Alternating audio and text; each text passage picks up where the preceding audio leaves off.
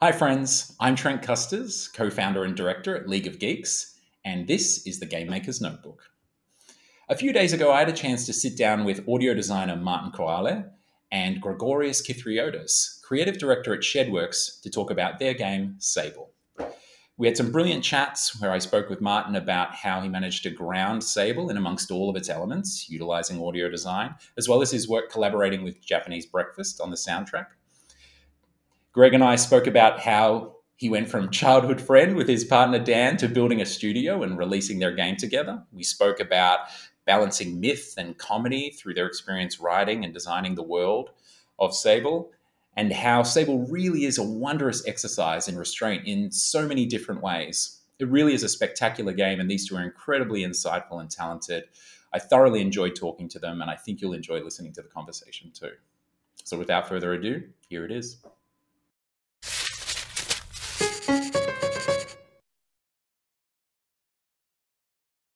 Hello everyone, and welcome to another episode of Game Maker's Notebook. Today we have with us Martin Kvale, uh, sound designer on Sable, and creative director at Shedworks, creators of Sable, Gregorios Kythreotis. Welcome, gentlemen. Yep, thank you. Thanks for having us. Fantastic. Good stuff. Um, well, hey, look, just like we do every time in Game Maker's Notebook, I'm going to fly straight into it. I'm going to start with you, Greg. How did, because there's another there's another fifty percent of Shedworks as well, right? Which is Daniel, your partner. How did you two get into games? Like, how did you? What's the journey from you, small small child Greg, playing some video games or whatever, and Daniel as well, and then finding each other, Shedworks and Sable commencing? That's the seed yeah. of the idea. I mean, uh, in some ways, it's a long story because we've known each other so long. We've known each other, you know, since since Daniel was born, I guess. Uh, our parent, our dads went to university together, um, and awesome. yeah, so we we always we played games together and, and knew each other, but actually we didn't see each other or know each other very well for quite a long time, from about the age of eleven to I guess twenty-two. Um, but I was so I studied architecture and Daniel studied comparative literature, and um, I was showing Daniel's dad, who's an architect, my architecture portfolio of my work, and he kind of said to me, "What what do you want to do when you graduate?" Um, I said, "I want to I want to make video games. I don't want to do architecture." Um, and he kind of said to me, "Oh, you should you should speak to Daniel, because Daniel's kind of learning how to program. Um, Uh, maybe maybe there's something there." So we went to the pub and uh, caught up for the first time in like ten years and had a chat and said, well, look, we're not going to get jobs in the games industry based on our, our university, you know, our degree and the work that we got from that. So why don't we just try it, start start our own uh, studio, more as an internship kind of thing, more just like, oh, just to get experience. Um rather more than mm-hmm. like really hoping it would be an extremely viable business. Um, I think a naive part of me thought that it would be, but um, and although it worked out in the end, I think that wasn't uh, necessarily because of the way we started, I guess. Um, but yeah, no, it, it, and we started working in my parents' shed, hence the name Shedworks. Um,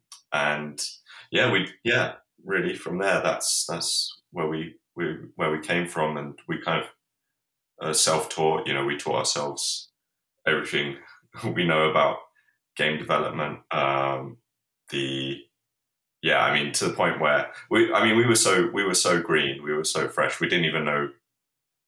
I remember the first must have been six months at least, maybe a year. We were passing around U S B sticks as our source control. Like that was our way of, we, we were like manually merging like Unity packages and stuff. It was, it was a mess. So like this That's is the one true one, right? Like, uh, so yeah. And, uh, but we, we got there, and now we use proper source control, and yeah, it's, uh, it's good. But, um, heck yeah. I love it. It's beautiful in its simplicity, just like Sable. It's such a fitting tale for the creators of the game. Uh, so Martin, I guess the question for you is like, when did you did, when did you get pulled into this crazy ride? I think let's shoot ahead to that, and we can track back a little bit from there because, um, you know, did you get it? Did you get the call like, you know, Arnie and Commando, or you know, we need you for this job, or how did how did it all go down? Uh, I think it's kind of like our, yeah, Arnie and Commando is pretty close to that, to be honest. I think uh, uh, we got um, introduced by uh, by a common friend. Um, And he recommended me, I think, for, for Sable. Um, and uh, I think we basically had a call and talked a little bit about, uh, well, mostly I think uh, you and Daniel talked a bunch about uh, things. And um, maybe I said a few things as well, but I, I just remember that we talked generally about like the feel and vibe of Sable. And um, and, I, and uh, then maybe I did a sound test. I'm I'm not sure, but I, I think we basically hit it off really well based on that conversation. Okay, yeah. So it's just on, and I think you also had like checked out some previous projects I've done, and especially like this one game called Fugle, Fugle or a bird if you translate it to English, which is like a voxelized bird game where you fly around as a bird without any other goal really. Um, and uh, I, I think you were pretty confident that I would be a good uh, collaborator on the on the project, and I. And I was, and that's also like really nice to me because I love coming on as a, I guess like as a collaborator rather than a contractor because it's a big difference with that. So, and I think that was in two thousand seventeen, maybe late, like December, was it?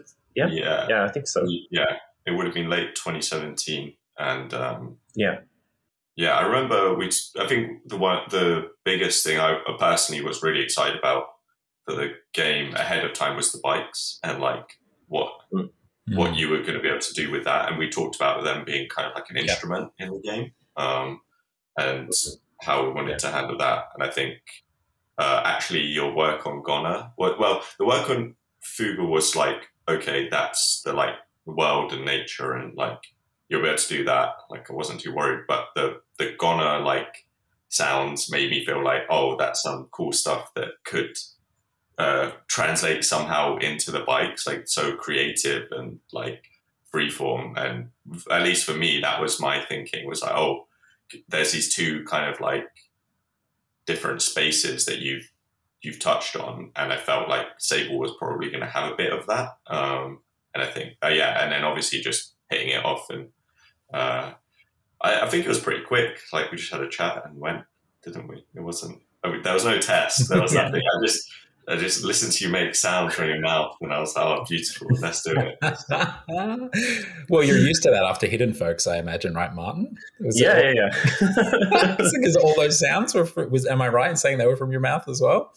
Yeah, I mean, uh, not necessarily all my mouth, but uh, it's it's basically the, the. It was like we did the sessions with uh, everyone that worked on the game, and we would do Skype calls or in person, where you know, in front of a microphone, it's like, how would a pelican throwing up a, a, a bike sound like? And they're like, whoa, no, okay, well, more with this time, more feeling, you know, like a lot of. Um, so it, it was like all the developers of Hidden Folks made their mouth sounds, and it was a very good experience actually. Uh, yeah. Like that and Gunner both in the, have this thing in similar that they're they're all about the limitations of using one tool. So like the voice for Hidden Folks and. Uh, The human voice, of course, and mm. uh, the O P one is still a small weird synthesizer for Gunner, uh, and it kind of keeps it. Everything kind of works, maybe a little bit because it all fits into the same um, style, I guess. Yeah, I guess unbeknownst to you, it was like training you for this job, this exercise in constraint, which you know I, I really, really love about Sable, and I'm definitely keen to get into. But Greg, why don't you, for our listeners here, and I know you're what almost like a year or so post-launch, so you probably didn't think you'd have to do this again. But why don't you give us just like a your high-level pitch for what the game is, so people understand what we're talking about if they haven't played Sable before? Yeah, um, so Sable's a uh, open-world exploration game set in a kind of desert. Sci-fi desert planet, um, and in the game you play as a young girl called Sable, um, leaving her nomadic clan, her home for the first time, and going out to explore the world. And uh, you you ride on a hover bike across this desert planet, across these dunes, and really the game's about discovery and exploration. So, um, so the game is extremely freeform. There's no kind of main quests. There's just a beginning and end.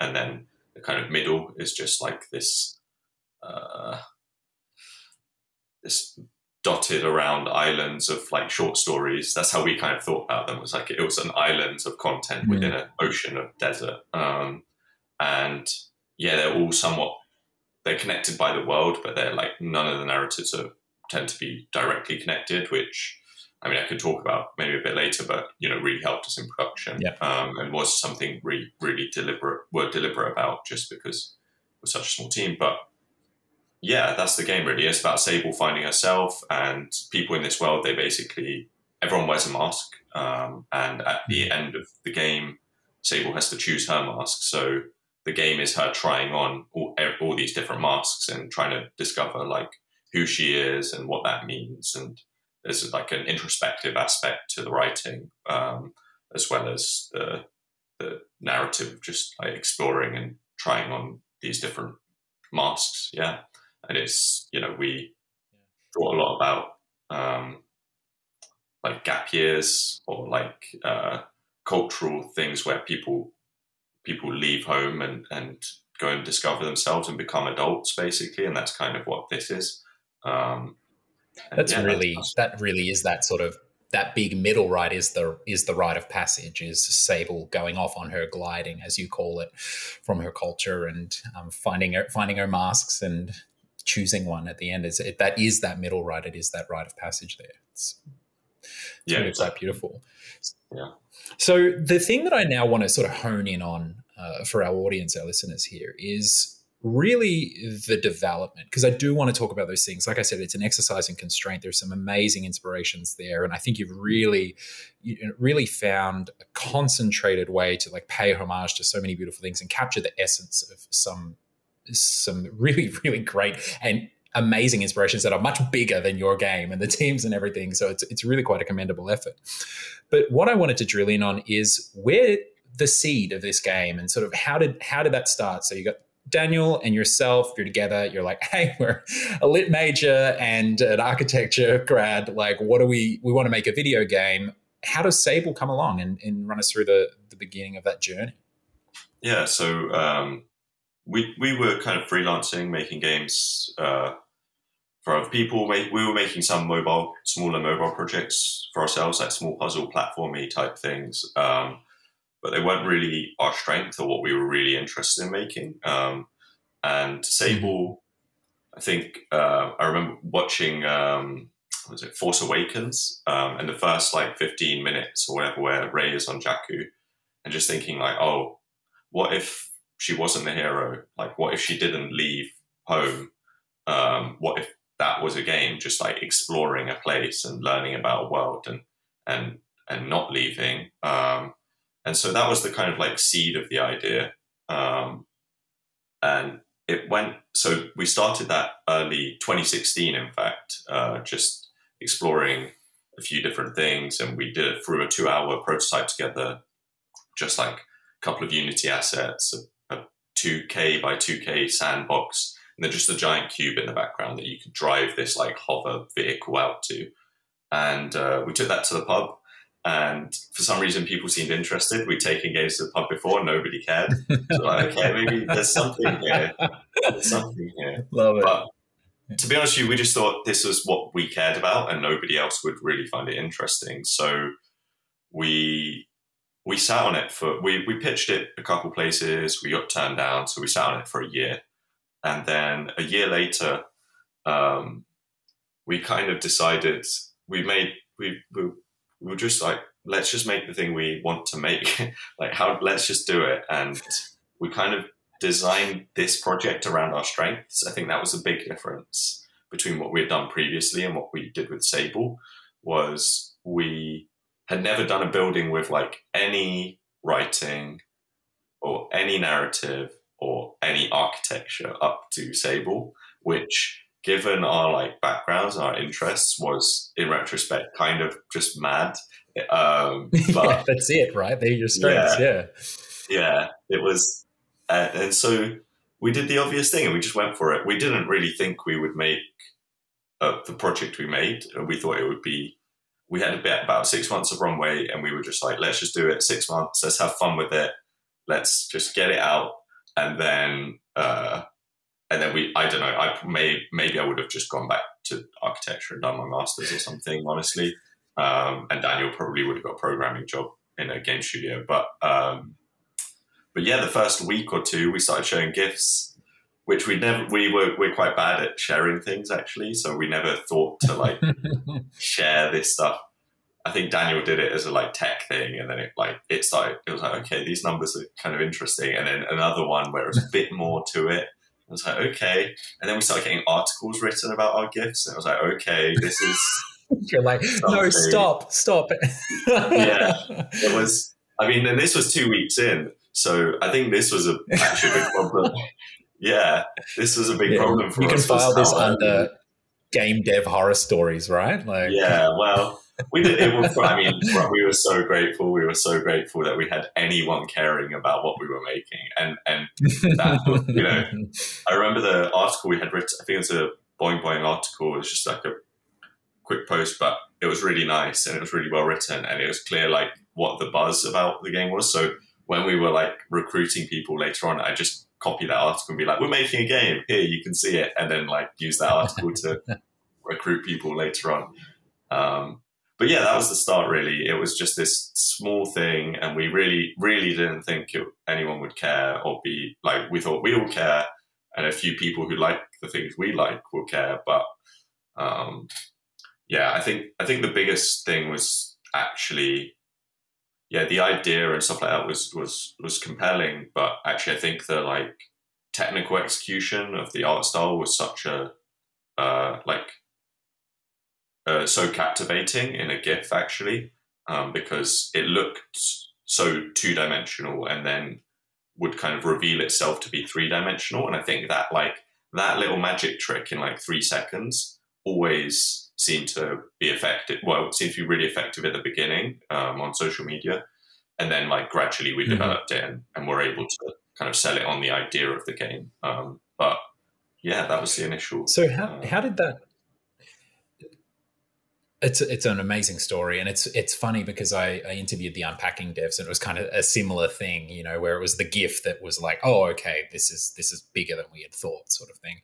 So how does a how does it go from that idea where it is, and it's and it's such a beautiful um, story in regards to the GIF blowing up, because you can see it and people sort of know what to expect from Sable, and that's one thing you can say about the game is like it delivers on the thing in that first GIF or the second GIF that went online, right? Like you you you delivered on that promise. So how do you then? What's the next steps? Like you're two weeks in, these GIFs start blowing up. You don't have much there. How did you then go about? Going, okay, well, what's the rest of this game? And then when did it become like a proper project? You know, Raw Fury came on board at some point, you know, in the credits, I can see ten names in there, like Oscar and Meg and other folks as well. Yeah.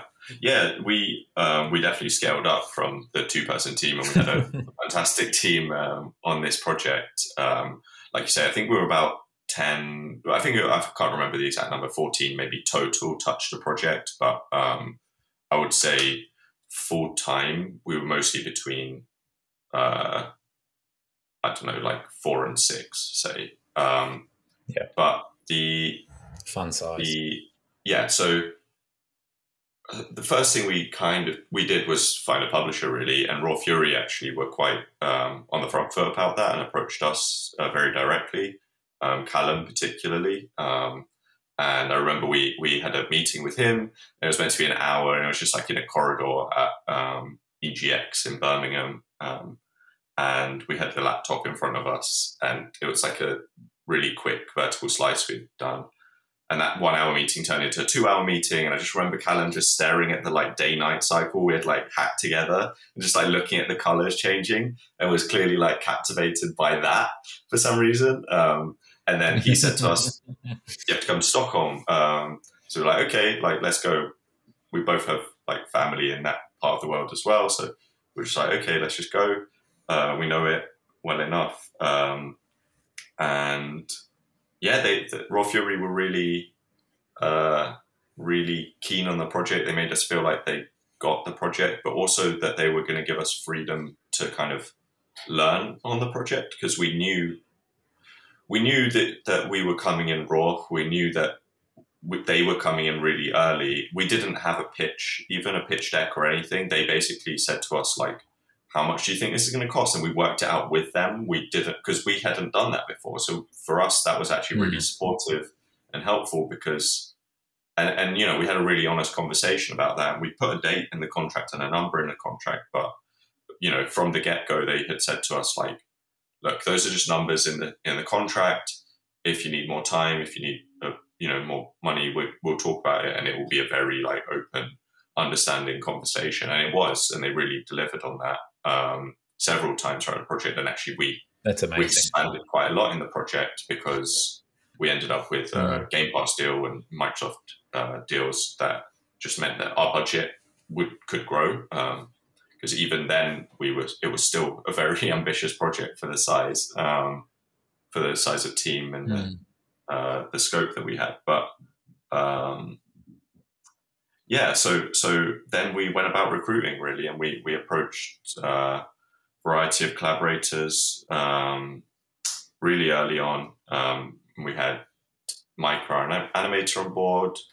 We had Meg Jayanth. We had Michelle, uh, Japanese Breakfast, Michelle Zauner, and Martin as well. Mm-hmm. Um, and I'm trying to think if anyone else had joined at that point. Um, maybe Shanaz, maybe that came later. But yeah, we just we just started recruiting based on like people's work we admired really, and um, yeah, mm-hmm. it kind of snowballed from there. And, and later on, we we had Kim and David from Sweet Baby join us for the writing, and that was amazing experience. Um, and who else? Yeah, like people. Uh, oh yeah, and then Yanis and Jordan. We had two people come in the office. Yeah. Anyway, I'm just I'm just saying names at this point, but it doesn't necessarily. mean anything, but, um, no, but yeah, no. no I, I mean, our team though. really, yeah, they really contributed so much, and, and the game wouldn't be what it is without them. Um, but uh, I, I do think we also.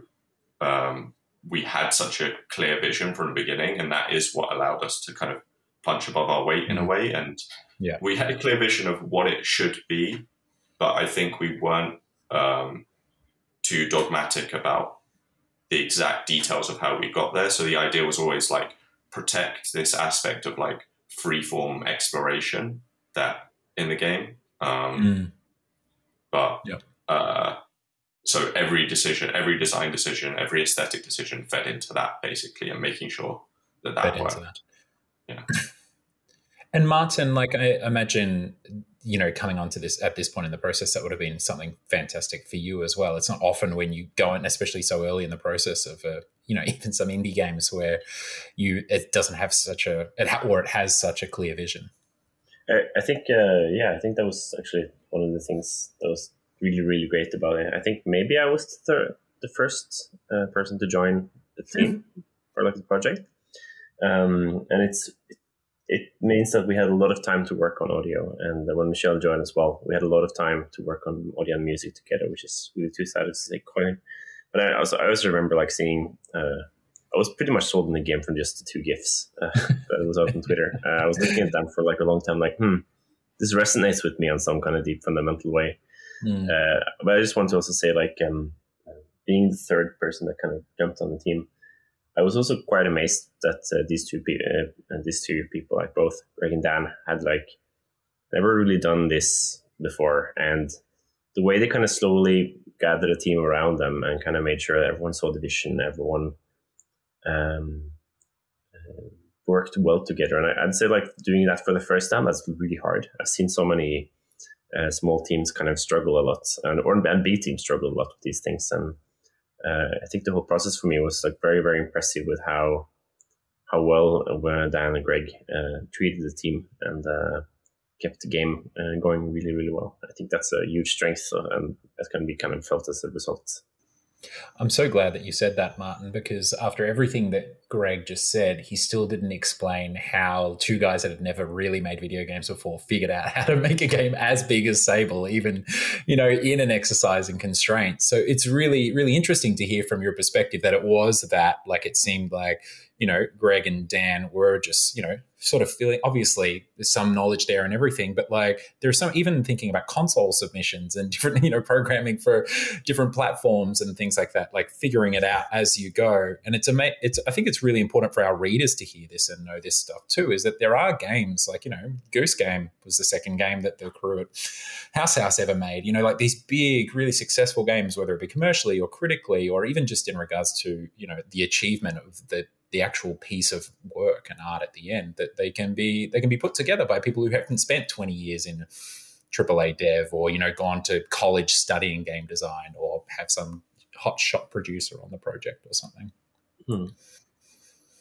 Yeah, definitely. Yeah. I think yeah. I think you know it is important to mention that we did we did, had had previous projects under our belt at this point as well, like smaller yes, mobile projects. But you know, just because they are so much smaller, the experience is definitely different, mm. um, but you do learn thing, a lot, you know, just by, you know, you're not starting a project with source control on a U S B stick, um, you know, basic things, things like that. Uh, so, yeah, no, I think I think it's really important to to make clear that really, you know, we did have, have a bit of experience, but even though it wasn't like um, anything at this scale or um, or this ambition, you know, this this.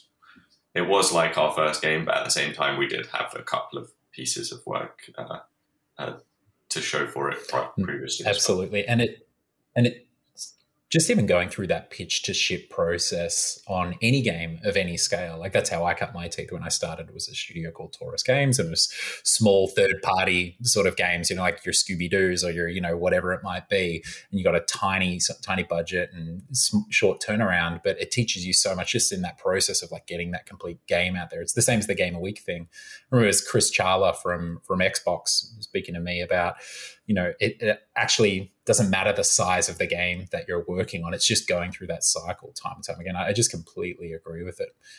And so were those projects in between, Greg, were they in between that first initial, like, you know, take it to the pub, quick prototype, and then when you picked it up again, like a year later or more? Or uh, there was some some just before that, and then, yeah, in between as well. So we did, actually, we did one kind of after we had shown the gifts of Sable, we released the game Uh, on mobile. I don't even think it's available anymore because we don't pay the Apple uh, like App Store uh, anything. Uh, but um, I think it was it was called uh, Swing King and the Temple of Bling, and it was like you're this little monkey and you're exploring these temples, uh, and it's like a two D uh, platform puzzler sort of thing. Um, and no, I mean, I think the, the actually one of the biggest things it prepared me for was just like the emotional damage that video games do to you when you try and release them.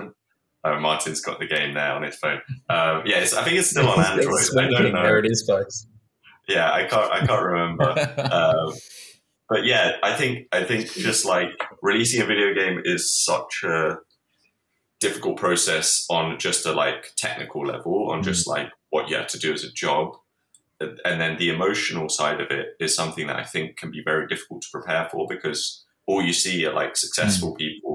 You don't even really see the failures that often, mm-hmm. but when you do, you don't hear from people because people don't want to talk about that stuff. Mm-hmm. And so, like those yeah, games, like Swing King did okay for us, but it wasn't like a, I don't know, you couldn't make a living from those games forever. You know, we, we could just about survive yeah. off them, but yeah. it was really, and, and I think yeah. having that experience of like pressing the button and then nobody caring, and like, you know, you put you put a lot of time and effort and emotion into something. I think that prepared prepared me personally for like releasing Sable, because I think I think just like the the highs and lows emotionally of releasing a video game, even just showing a video game, like um, when we first showed the game in twenty eighteen, and you know, it kind of blew up on social media. The trailer was like top. For number one on Reddit or something, I can't even remember, but um, I actually just sunk into like quite a, a emotional state. Like I was quite depressed after that, and I just had to realize, like, no, this is just this is chemical. Yeah, no, Greg, you're, you've cut out a little bit. Okay. Oh, it's oh, back. Yeah, I'm back. Yeah, you're back. Um, Sorry. Yeah, it put me in. Yeah, it put me in quite a like. Uh, a dark place in a way, and that was, you know, I knew I could tell I could feel that that was almost like chemical, because it was just so I was went from such a high high to then just like dumping that chemically almost. I don't know. I don't know what was happening, but I just remember like feeling that and thinking how I had similar feelings when we had released our previous games, but like it hadn't gone well even. And you, mm. you feel this high high of like having yeah. finished something, pressing the button to release, and just like no nothing from it. And I think that's the sort of thing that it actually really, I remember really vividly it preparing me for personally, because um, I think I probably would have struggled a bit more with that stuff if uh, if I hadn't had that experience. Um, I think that's the thing I always tell and, developers and now. Is, yeah, releasing a game is is it's emotional as well. It's not just it's hard. hard. Yeah. Yeah, I've heard folks refer to it before as like some sort of postpartum thing as well. As you know, you spend so much time with this thing and then it's gone, it's absent from your life. There's like a, a notion, this sense of purpose, or um, that, you know, games as multi-year projects, especially, you know, ones that you put yourself, so much of yourself into, that it's, it just leaves a big hole in your life there. Yeah, definitely. definitely. So, so something I am interested to really get into now is is the game itself, and I and I really want to talk about um, just some of the, like, me personally being being selfish about this. The, the thing that I really really took away from the game was this, you know, this ex- exercising constraint, you know. And I've heard Greg, you and Dan talk about inspirations like, you know, you mentioned Star Wars here, right? Um, huge multi-billion dollar franchise. Um, uh, you we mentioned uh, I've heard you mention. Uh, Uh, Zelda as well, and Breath of the Wild, right? Which, and you can see those when you play the game. You're like, oh, okay, there's there's some similarities there. But again, big big teams. But you've managed to take some, like, a slice of what makes those games magical, um, what that game magical, and really, you know, distill it down to the the parts that you want, like, in the essence of it. And so,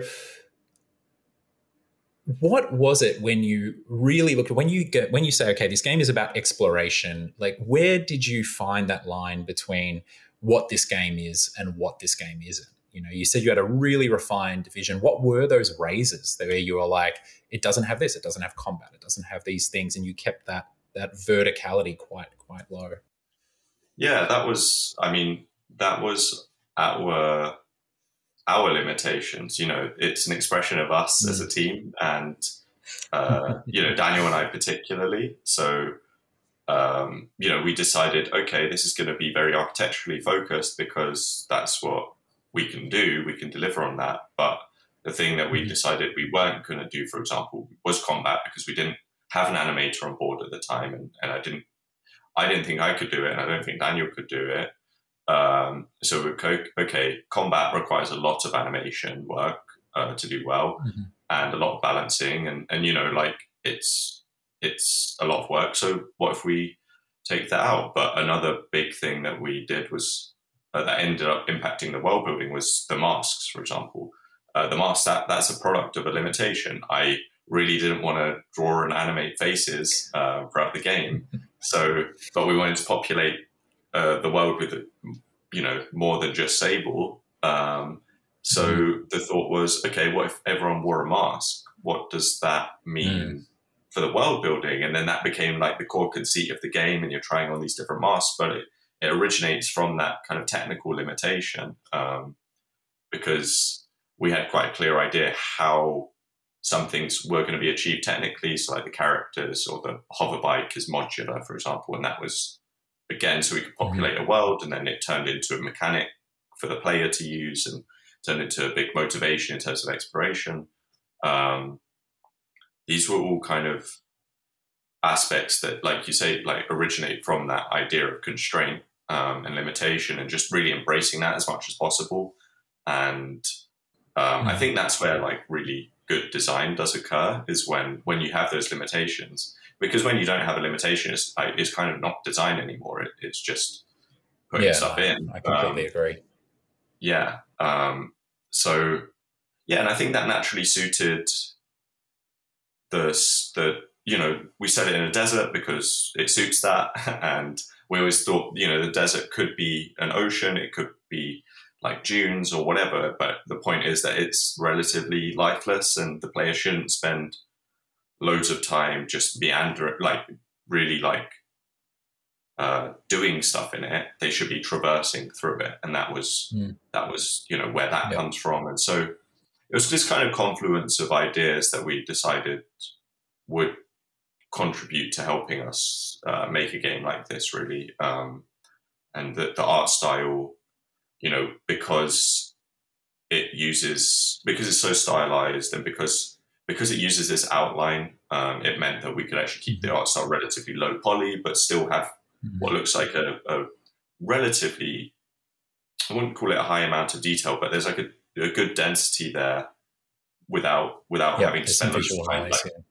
text, texturing stuff. And yeah, like, um, so I think that all that stuff, we were really geared towards making the most of, of what we had. Um, I mean, that's not to say we made like loads. Every decision was clever. I mean, fundamentally making an open world game where you can climb on everything uh, is is probably a bad decision, and that's where that philosophy went out the window.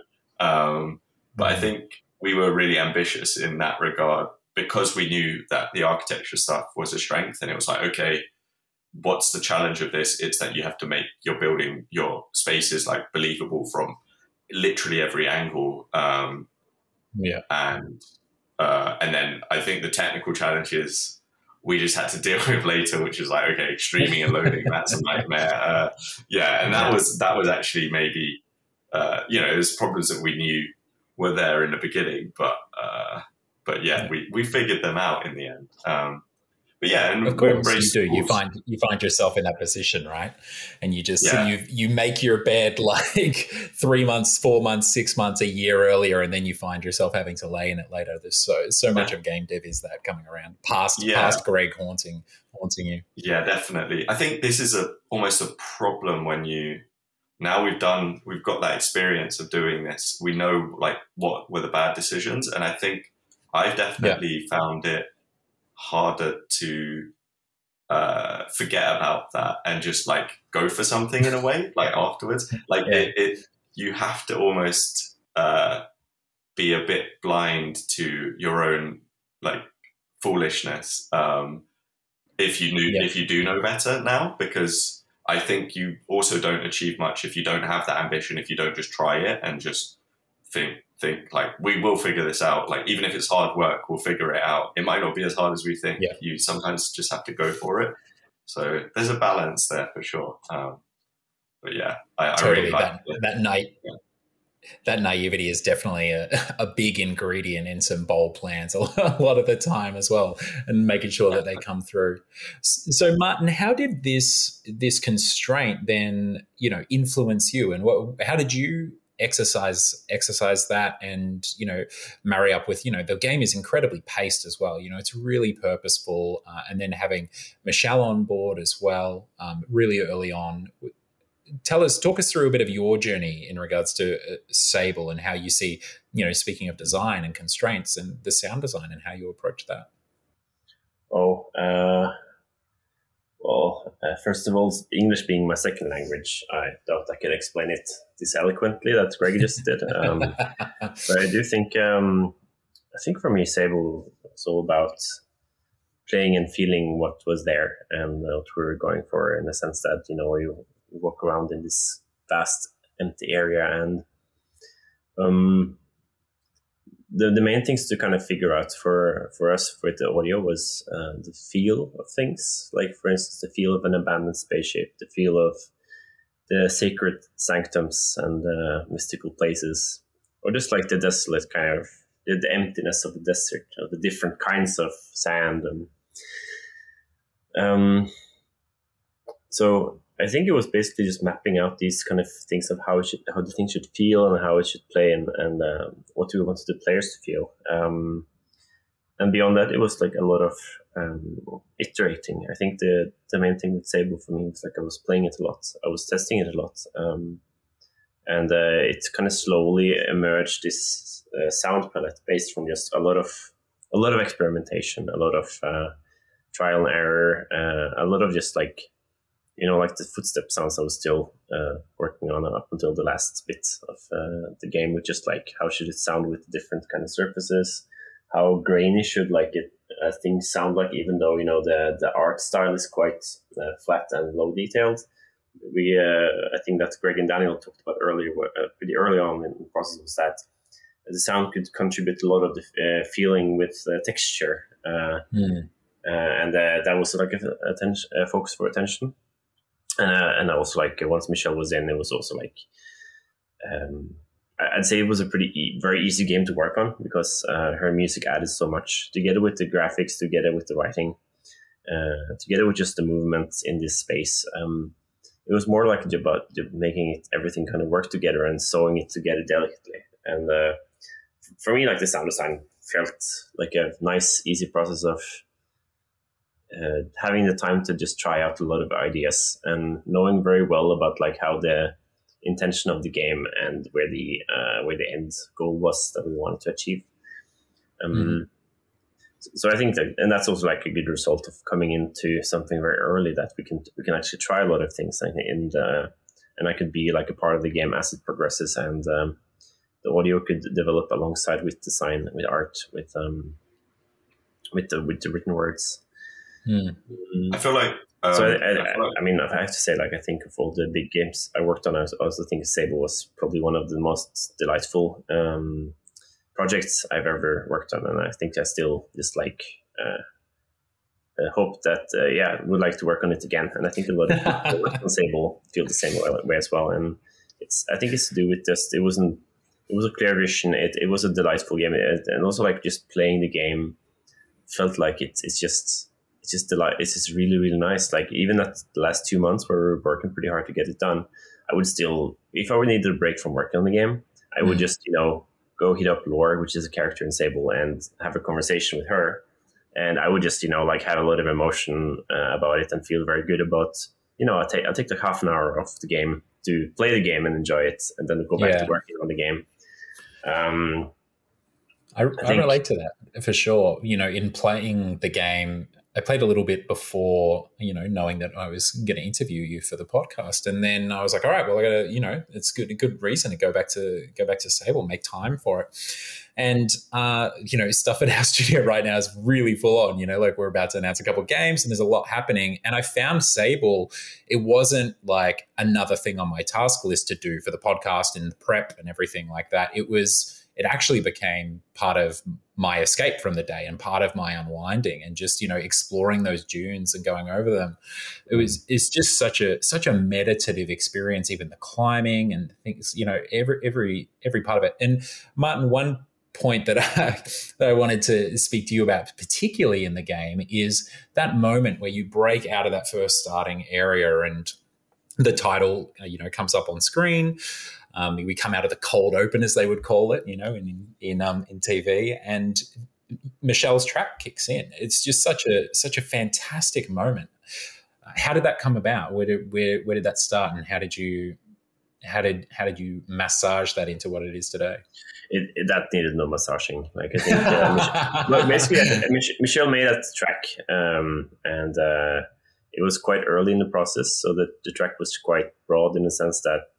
She thought of the main themes in the game and uh, how how Sable would, Sable would generally feel about going out off in mm-hmm. off into something unknown, um, and and uh, and also I think like everyone on the team had at some point this very strong impact of emotion when they played this uh, part, even though you know yeah. we, we work on it, but. So, so it, this that specific moment needed kind of no massaging. I think we pretty much put it in. And we kind of calculated a little bit like how uh, how long did it need to be to the next point, to the next uh, camp uh, mm-hmm. for it to kind of make sense that the music would start playing. Um, and I think after that, we didn't touch it almost. Uh, I came back once because there was some bug with uh, if you if you jump into the bubble, it attenuates the music a little bit there, and that was kind of jarring. But that was like one year after, and it, it's just... It was the music was just perfect for that sense. Um, it's beautiful. I think we kind of wanted uh, our own uh, Red Dead Redemption one moment, you know, like, so, and that's yeah, that's, that's exactly exactly what I thought about. Great, yeah, great, yeah. Got something to say?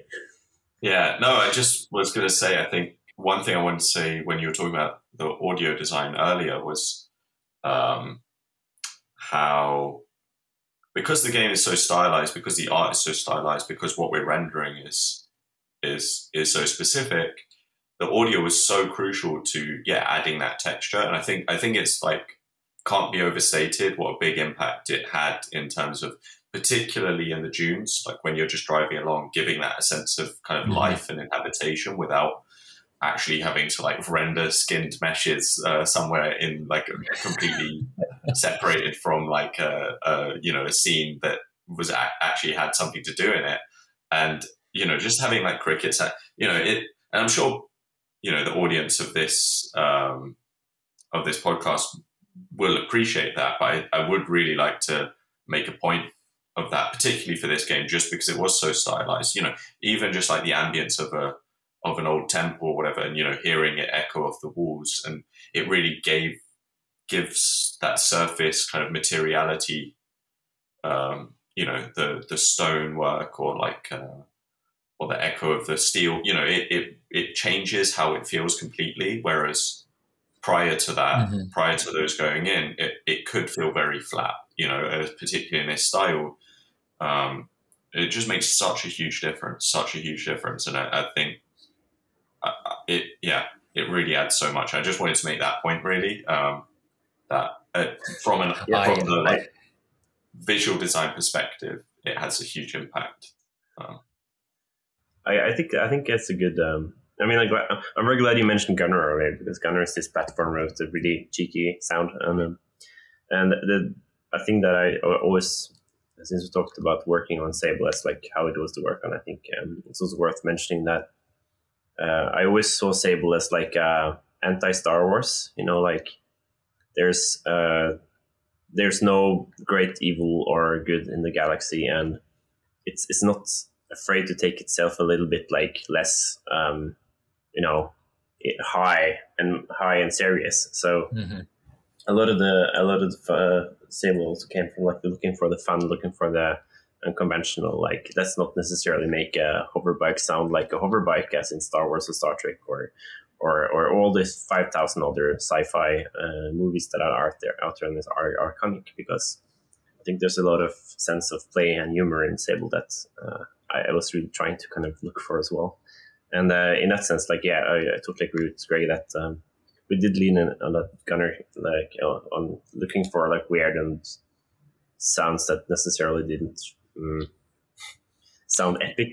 Is that a good word? Like we shied away from epic, even though you know the glider track coming in certainly did feel epic and emotional, as mm. did the ending. I feel as well. Like there were plenty of moments where that came in later, and it kind of really helped. I think the rest of the game wasn't afraid to talk about beetle poop or farting, farting little. Uh, plants that you would put in front of a giant beetle, and the Beatles in general, you had was a lot of humor, I think. Yeah, definitely. There's that is something that I did want to ask you, Greg, is how much was humor a consideration from from the outset? You know, because the game does have a really, really particular sort of like signature sense of. like like comedy to it, um and the and these people, and it's almost I can't figure out whether it's you and Dan or whether it's the whether it's the actual people um from these different cultures and the characters themselves, and you know the writers of it's it's um it really is quite quite affecting.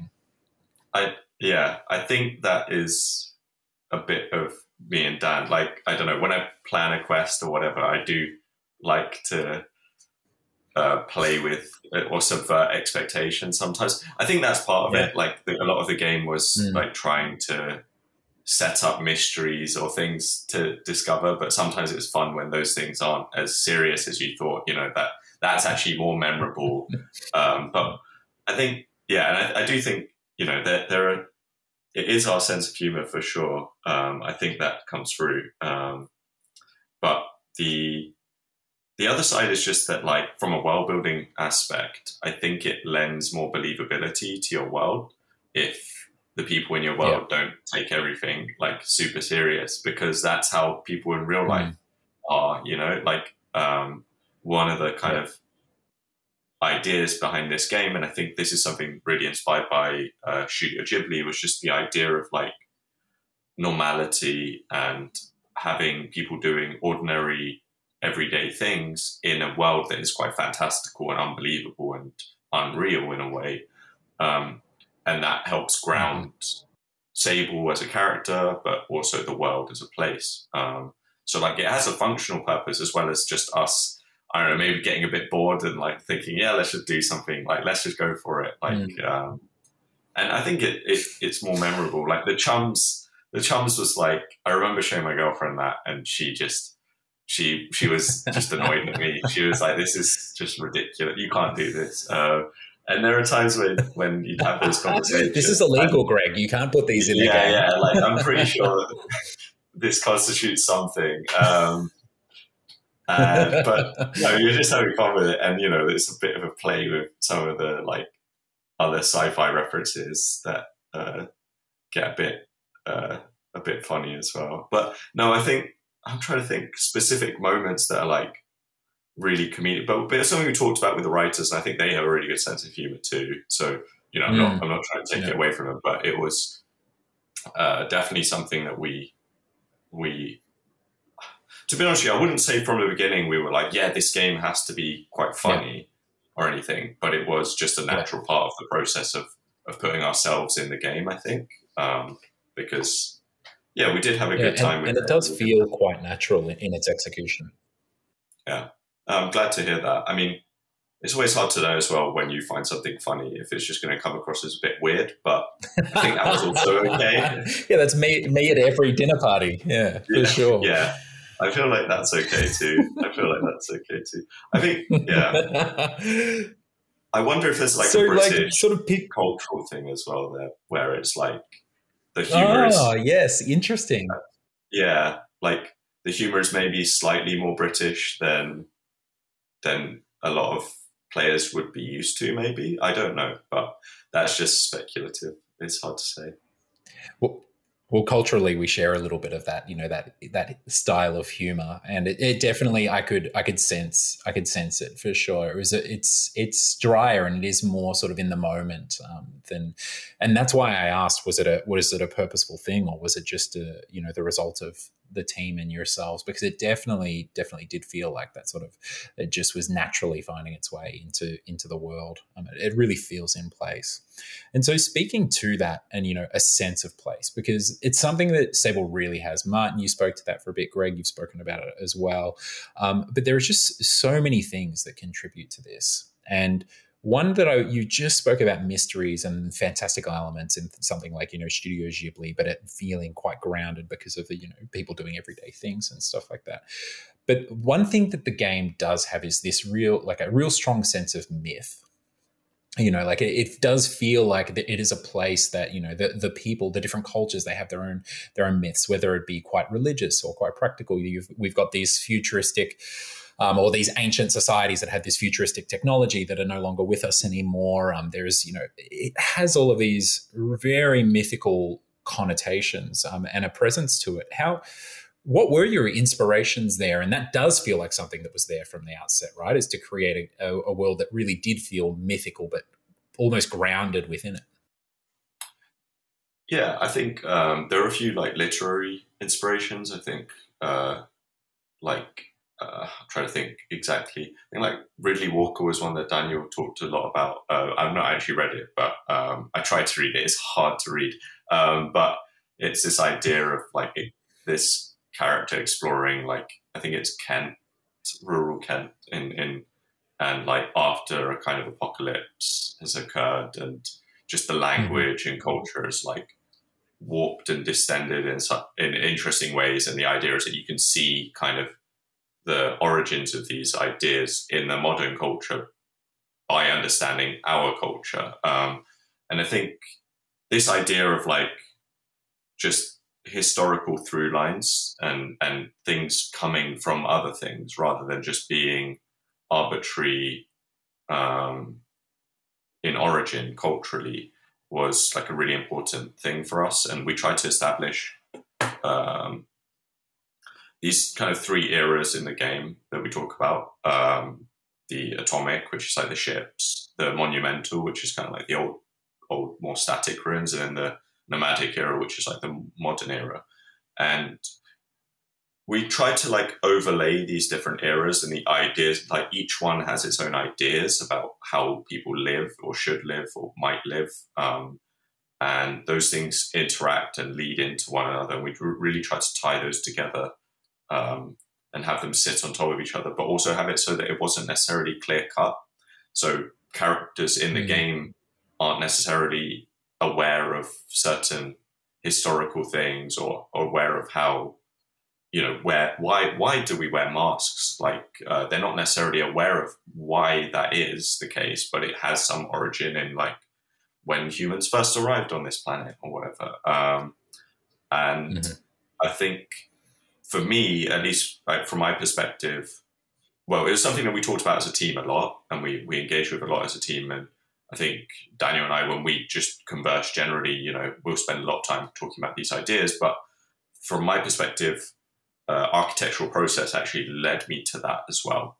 Um, so in architecture, you spend a lot of time really contemplating context, um, and you just have these limit things that you pull from. So whether the context is your client, your budget, the location, the culture, the the brief, you know, you have all these different aspects to pull from. And when you make a video game, you just kind of have to work work what that is out. And I think, um, you know, you can make those decisions off the cuff and just kind of like uh, instinctively, intuitively run with it. But what we try to do is really think mm.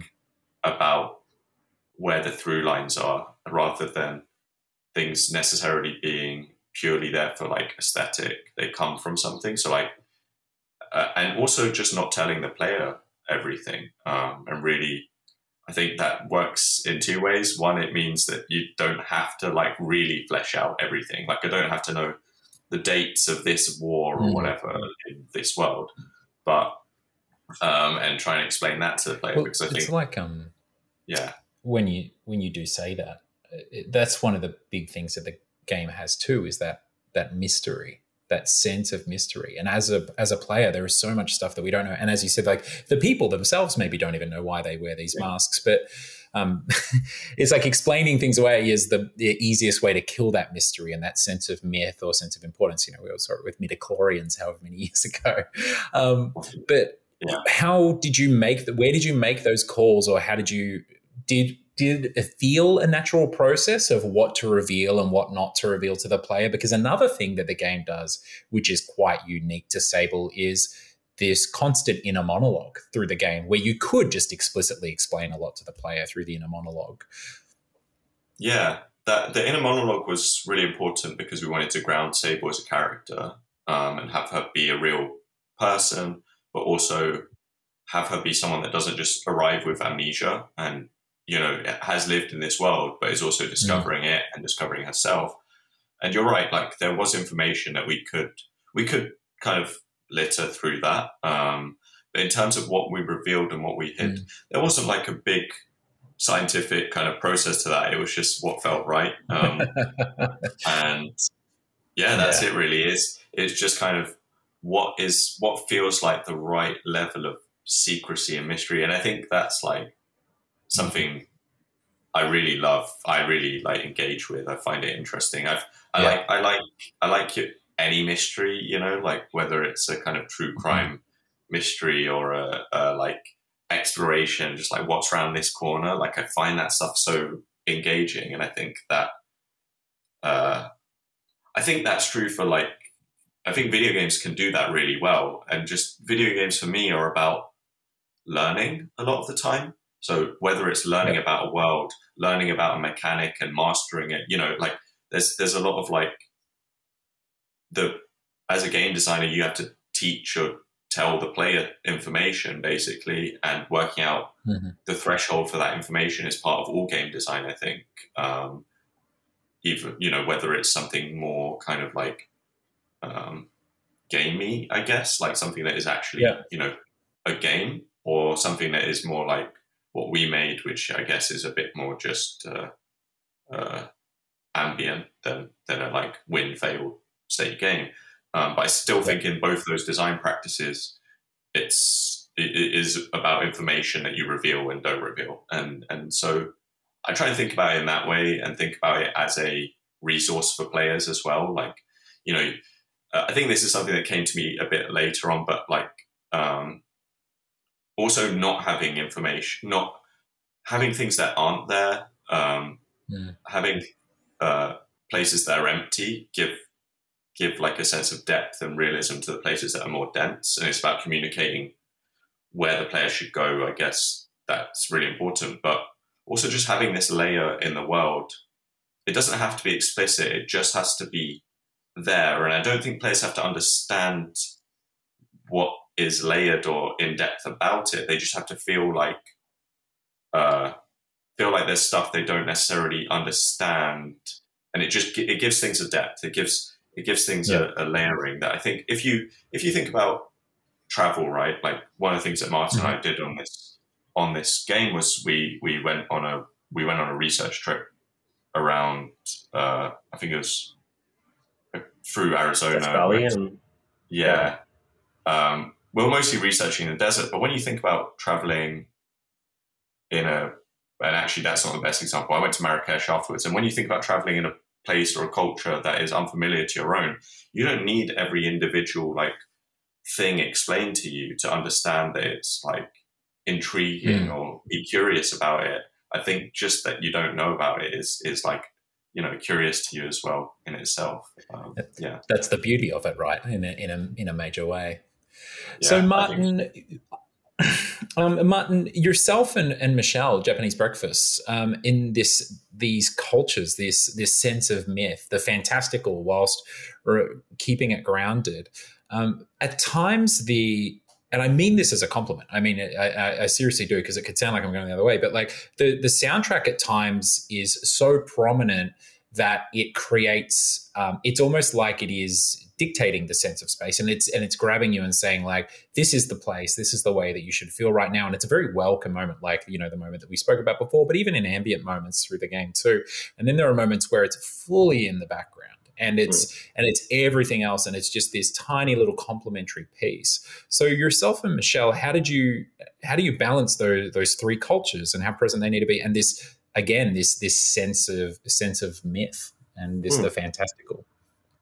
I think um, uh, we had some loose rules and definitions about different what we wanted to give a sense of the different uh, places.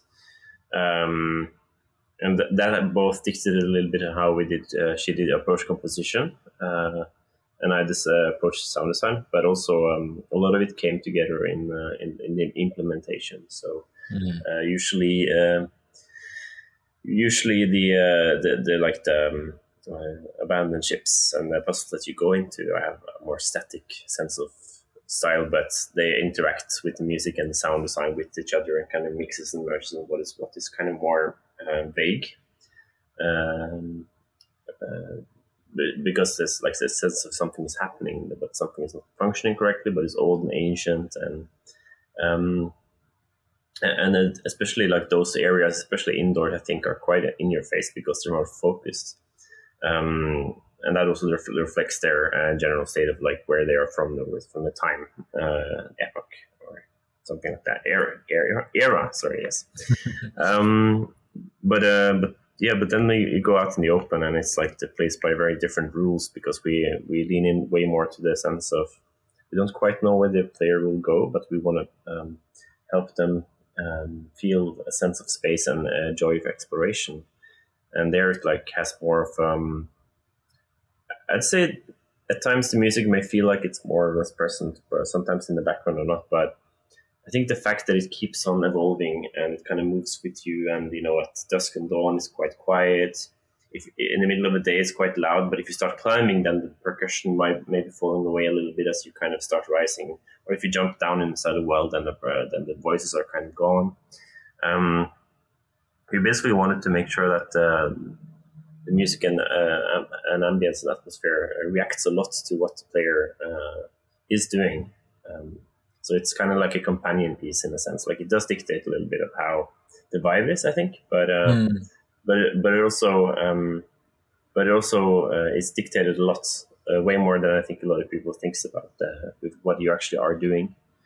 Um, so Uh, so I think it's like a nice kind of dance uh, that we're that I'm very happy about uh, the result in the end, like how it feels, uh, how it's always like there and and um, and influencing you in ways. But I, I think, at least especially with music, and I can only talk about like kind of how uh, we did the implementation part of it because I didn't compose it, of course, but. Um, I think there's a lot of kind of media uh, literacy when it comes to understanding what music is and what it wants to do. Mm. Uh, like if you hear sad music, you know, oh, this is a sad moment. If you hear like a hopeful music, oh, this this this makes me feel this, this makes me feel that. But we also try to kind of put in um, interacting with you to be kind of less static. Uh, so this can kind of keep feeling natural and kind of keep feeling uh, organic to to the players. Um, uh, intentional, like curiosity, if that makes sense. Yeah, it totally does. It totally does.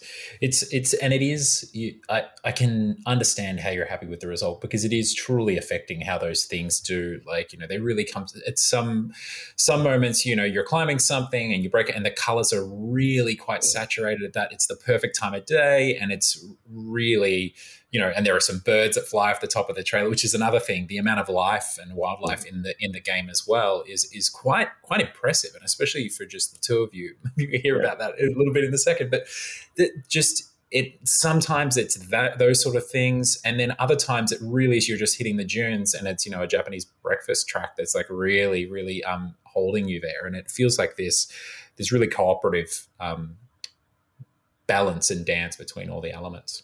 Yeah. So let yeah. let's talk a little bit about the amount of wildlife in the game, Greg, because I actually was. I was really surprised at how much there was because I was aware that there was two of you with some pals, you know, helping out on this. And I don't know how many different types of birds and beetles and different things I spotted. So where did, you know, when did you sort of start doing that and, and lean into that to the degree that you did?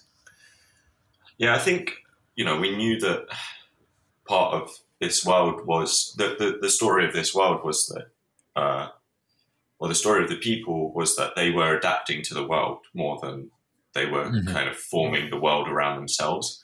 And part of that is is wildlife, right? Like it's nature, it's yeah. it's creatures, it's other things living and sharing this space with you. So, you know, it became an important part of the narrative almost that you felt connected to wildlife in this world. And also like there are functional, you know, like goats and camels and stuff like that yeah. um, in the world. But Um, I think I think birds were like a really important one, and actually it's been brought up before. Um, and some of it is like just uh, it's just bullshit. Like it's just like, oh, that's just a particle effect, and it kind of just looks like a bird behavior or whatever. And you know, I've had, I've had people say to me like, oh, the, the variety of bird behaviors is incredible, and it's like, no, like they, it's just a particle system. Like it's bullshit. Um, so like I think I think yeah, I'm kind of. revealing the magic trick here, but um, but that was that's yeah, one aspect, and then the the other is just uh, you know we tried to be clever again about how like with birds how we implemented that, and you know they kind of they react to the player and it feels expressive, but um, but they all use the base the same base system, and the butterflies use yeah. a similar system, and then the way that we distribute them is based on like biomes, just to give each area like its own flavor and its own feeling, and that mm-hmm. combined with like the color profiles and the music and the you know the the feeling of move, it just gives you a sense of moving through this space. And then and then we just have some really basic behaviors on them, so like some butterflies, they only appear at certain times of day or only appear around certain kinds of plants. um And then we have the be- the Beatles are like the biggest thing, and we try to tie them in with the culture of the of yeah. some of the characters and some of the world. And I would have liked to have actually done more of that, but um, it kind of got away from us a little bit. But um, but yeah, the Beatles, we I think we had a lot of fun with, and they were just quite like strange. Um, I mean, uh, that actually I would also say had, I I think there was. Um, There were like three primary references for for the oh I try to remember. So definitely two, there's Nausicaa, which I feel like the forests and the like the yeah. interplay between Nausicaa as a character and uh, mm-hmm. the the like forwarding the like the industriousness of humanity and then the poisoning of the forest and like, you know, the yeah. kind of interplay between those things were like something we didn't want to explicitly do in Sable but had ideas from. And then there was an animation, I think it's called Scavengers. Um, it's like I think short. I know yeah. I was playing the game, Greg, yeah. and I'm like, have they watched this weird animation where on this alien planet where they're going and they're finding all these different things and like feeding this thing to this other beast and then waiting for it to like yeah. come up from the bottom? Is that the one? Are we talking about the same one? Yeah, yeah, yeah, yeah. I, can, uh, I, can, I just checked it now. I can confirm it. It's called Scavengers. Yeah, it's.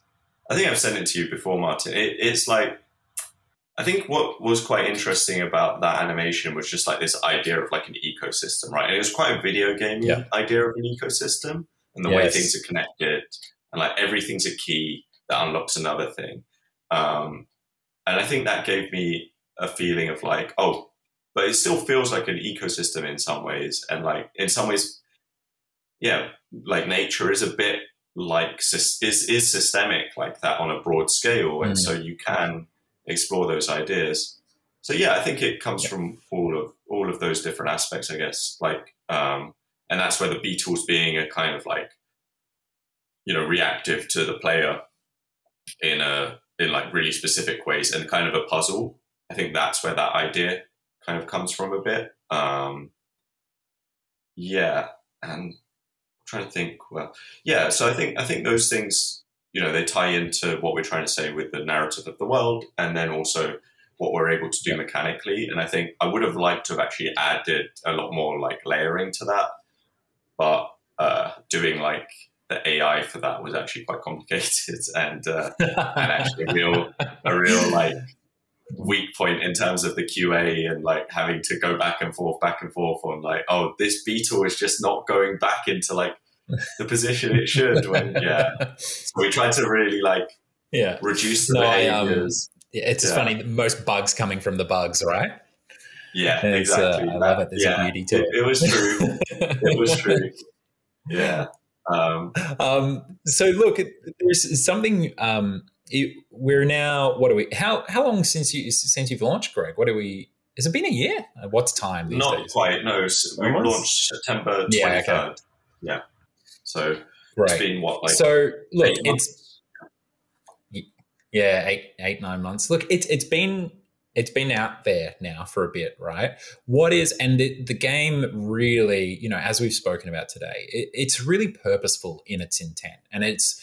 Really, some could say defiant of, you know, the norms of the industry or the medium as we see it today in regards to open world games and stuff. You know, the the absence of hard fail states, the absence of combat, all of this sort of stuff. Like the the really, um, you know, fiercely meditative um, qualities that the game has.